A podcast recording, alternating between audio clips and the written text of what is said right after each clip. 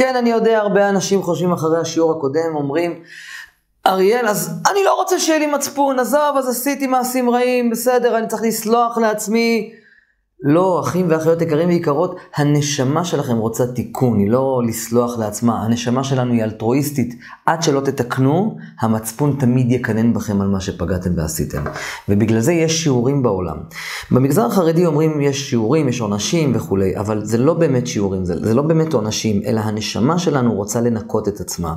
ולכן יש לנו מצפון, שאנחנו לא ננקה ונתקן על ידי חרטה, וידוי וקבלה לעתיד ונפיץ אור, ונתקן את העולם, אנחנו לא נוכל להרגיש. להרגיש שאנחנו מתוקנים עם עצמנו.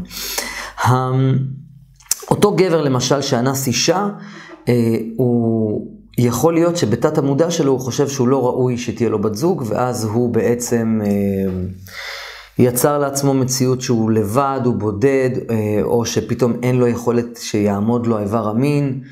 אני יכול לספר לכם, לדוגמה מהקליניקה שלי, שהיה אצלי בחור, שהגיע, לטיפ... שהגיע אליי פעמיים לטיפול, שני טיפולים, אף פעם לא עמד לו איבר המין, ואחרי שני טיפולים שלי עמד לו, הוא הפך להיות כאחד האדם. מה שקרה שם בטיפול שם, זה שאותו בחורצ'יק חמוד, אמ, בגלגול הקודם הוא היה גיבור ומלא בכריזמה, והוא משך אנשים והשתמש באנשים וניצל אותם בגלל שהוא היה מלא בכריזמה.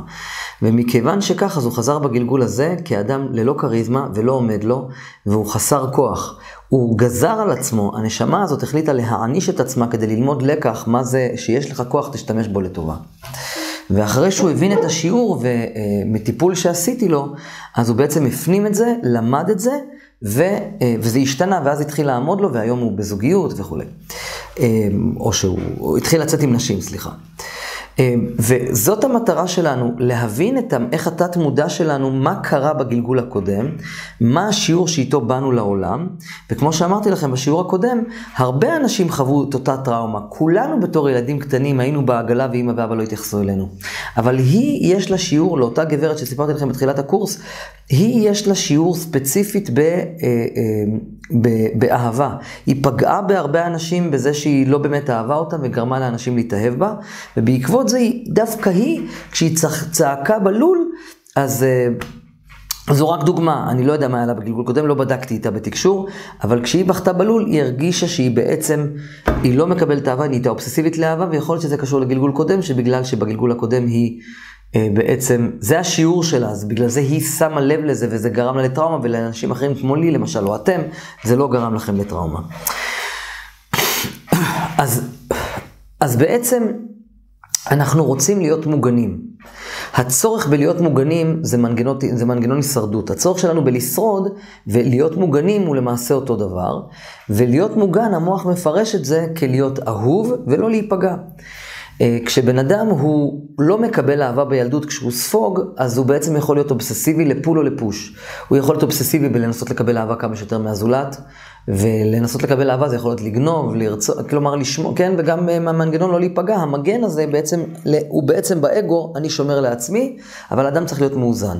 וזה מה שנקרא להגביר חסדים על הדינים אה, מבחינת חוכמת הקבלה. אבל הבעיה היא שאנחנו כל הזמן מפחדים להיפגע. ומנגנון ההישרדות הוא זה שגורם לנו להפסיד את ההזדמנויות של החיים. בגלל אותן טראומות שעברנו. אז איך מטפלים בזה, ריבונו של עולם? אז שימו לב. המפתח, המפתח לטיפול בטראומות הוא אומץ לב, כנות ואמת. אומץ לב, כנות ואמת. אומץ לב, כנות ואמת. אותנו לימדו כשהיינו ילדים קטנים, שאם האדם אין לו אומץ, שאם האדם הוא פגיע, אז הוא חלש. כך לימדו את כולנו. ו...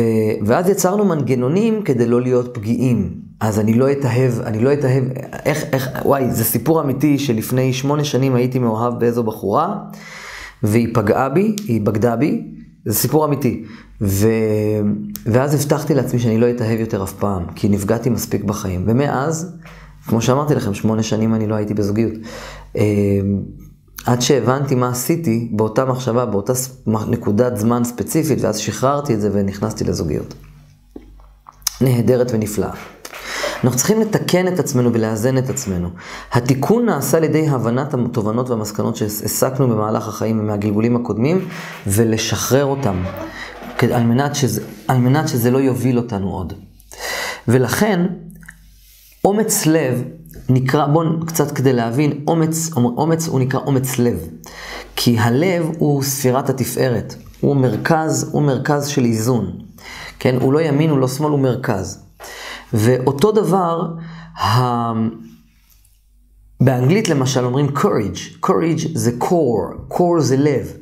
האומץ הוא מגיע מהקור, אני מגיע מהלב. הלב שלנו הוא המפתח לאיזון.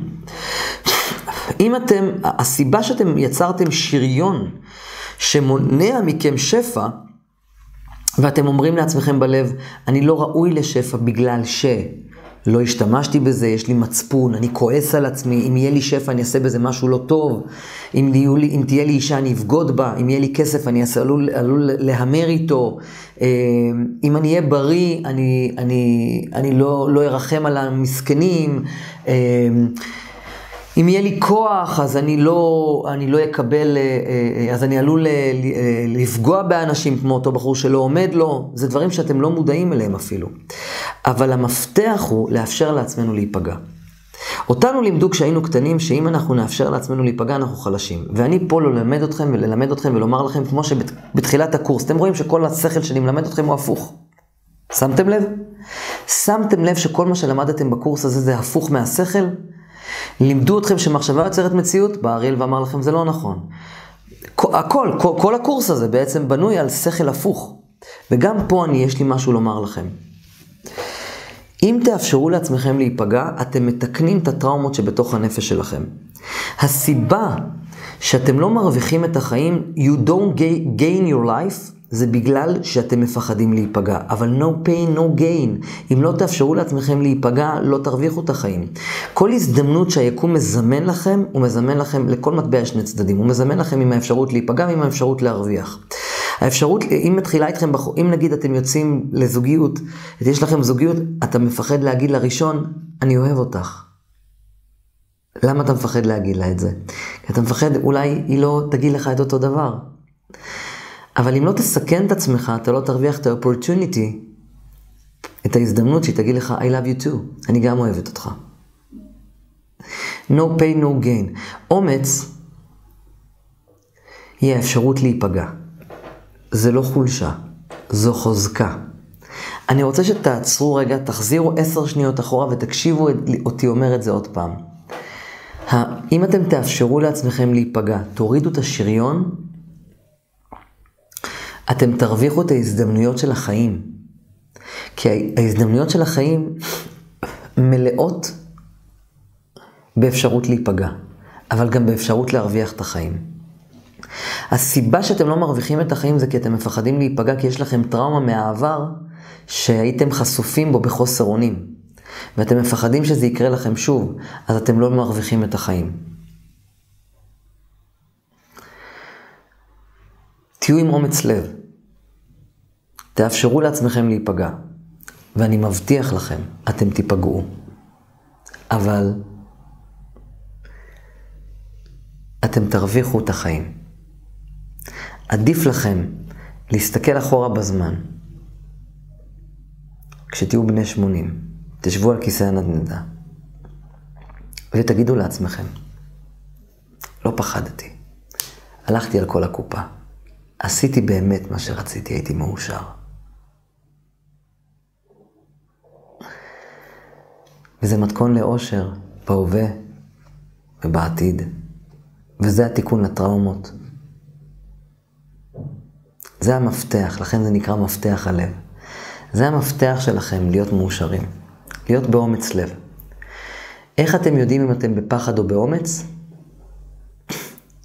אני מזכיר לכם שאומץ זה האפשרות להיפגע.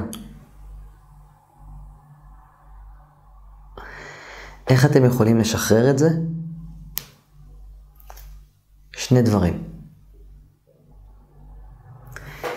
אם אתם נמנעים מלעשות משהו, תשאלו את עצמכם, האם אני לא עושה כי אני מפחד ממשהו? האם אני לא אומר כי אני מפחד? כמו אותה בחורה שסיפרתי לכם בתחילת הקורס, שהיא לא אומרת, לא מדברת כי היא מפחדת שיחשבו שהיא טיפשה. אתם מורכבים משלושה חלקים, מחשבה, דיבור ומעשה. האם אתם לא אומרים משהו בסיטואציה מסוימת כי אתם מפחדים להיפגע? או כי אתם מרגישים אהובים על ידי זה? אבל זה לא מאוזן לכם? ואתם צריכים להביע עמדה? האם אתם לא חושבים מחשבה מסוימת כי אתם מפחדים להיפגע? האם אתם לא עושים משהו כי אתם מפחדים להיפגע? אם התשובה היא כן, אז תעשו. תהיו באומץ ותעשו. זה, אתם יכולים להיפגע מזה, אבל אתם תשחררו את הטראומות. ואם אתם עושים משהו, תשאלו את עצמכם, למה אני עושה את זה? האם אני עושה את זה כי אני מפחד להיפגע? האם אני אומר את זה כי אני מפחד להיפגע, כי אני בהגנה עצמית? אם התשובה היא כן, אל תעשו, אל תגידו. כמובן שצריך לחקור כל מקרה לגופו, ואנחנו עושים את זה בקורס הוויה. חוקרים את הנפש שלנו, מה עברנו בגלגולים הקודמים, מה עברנו בילדות, אילו טראומות מובילות אותנו, משחררים אותם, ועל ידי זה נפתחות לנו כל ההזדמנויות וכל השפע שבחיים ובעולם. אבל זאת המתנה שלי אליכם, שתי השאלות הללו. האם אני עושה בגלל פחד להיפגע? האם אני לא עושה? בגלל פחד להיפגע? או אומר? אם התשובה לאחת השאלות האלה כן, אז אל תעשו, תעשו הפוך ממה שחשבתם. ועל ידי כך זה ישתחרר. בשיעור הבא, אני אלמד אתכם תרגיל נהדר, שדרכו תוכלו לסלוח לעצמכם ולנקות מצפון, ולנקות גלגולים קודמים, ולנקות את הילדות שלכם באופן כללי. זה לא דומה לקורס הוויה, אבל לפחות לא תגידו שלא נתתי לכם באהבה מהלב שלי משהו כדי לפתוח לכם את המזל בארבעת האלמנטים, ואנחנו נמשיך בשיעור הבא.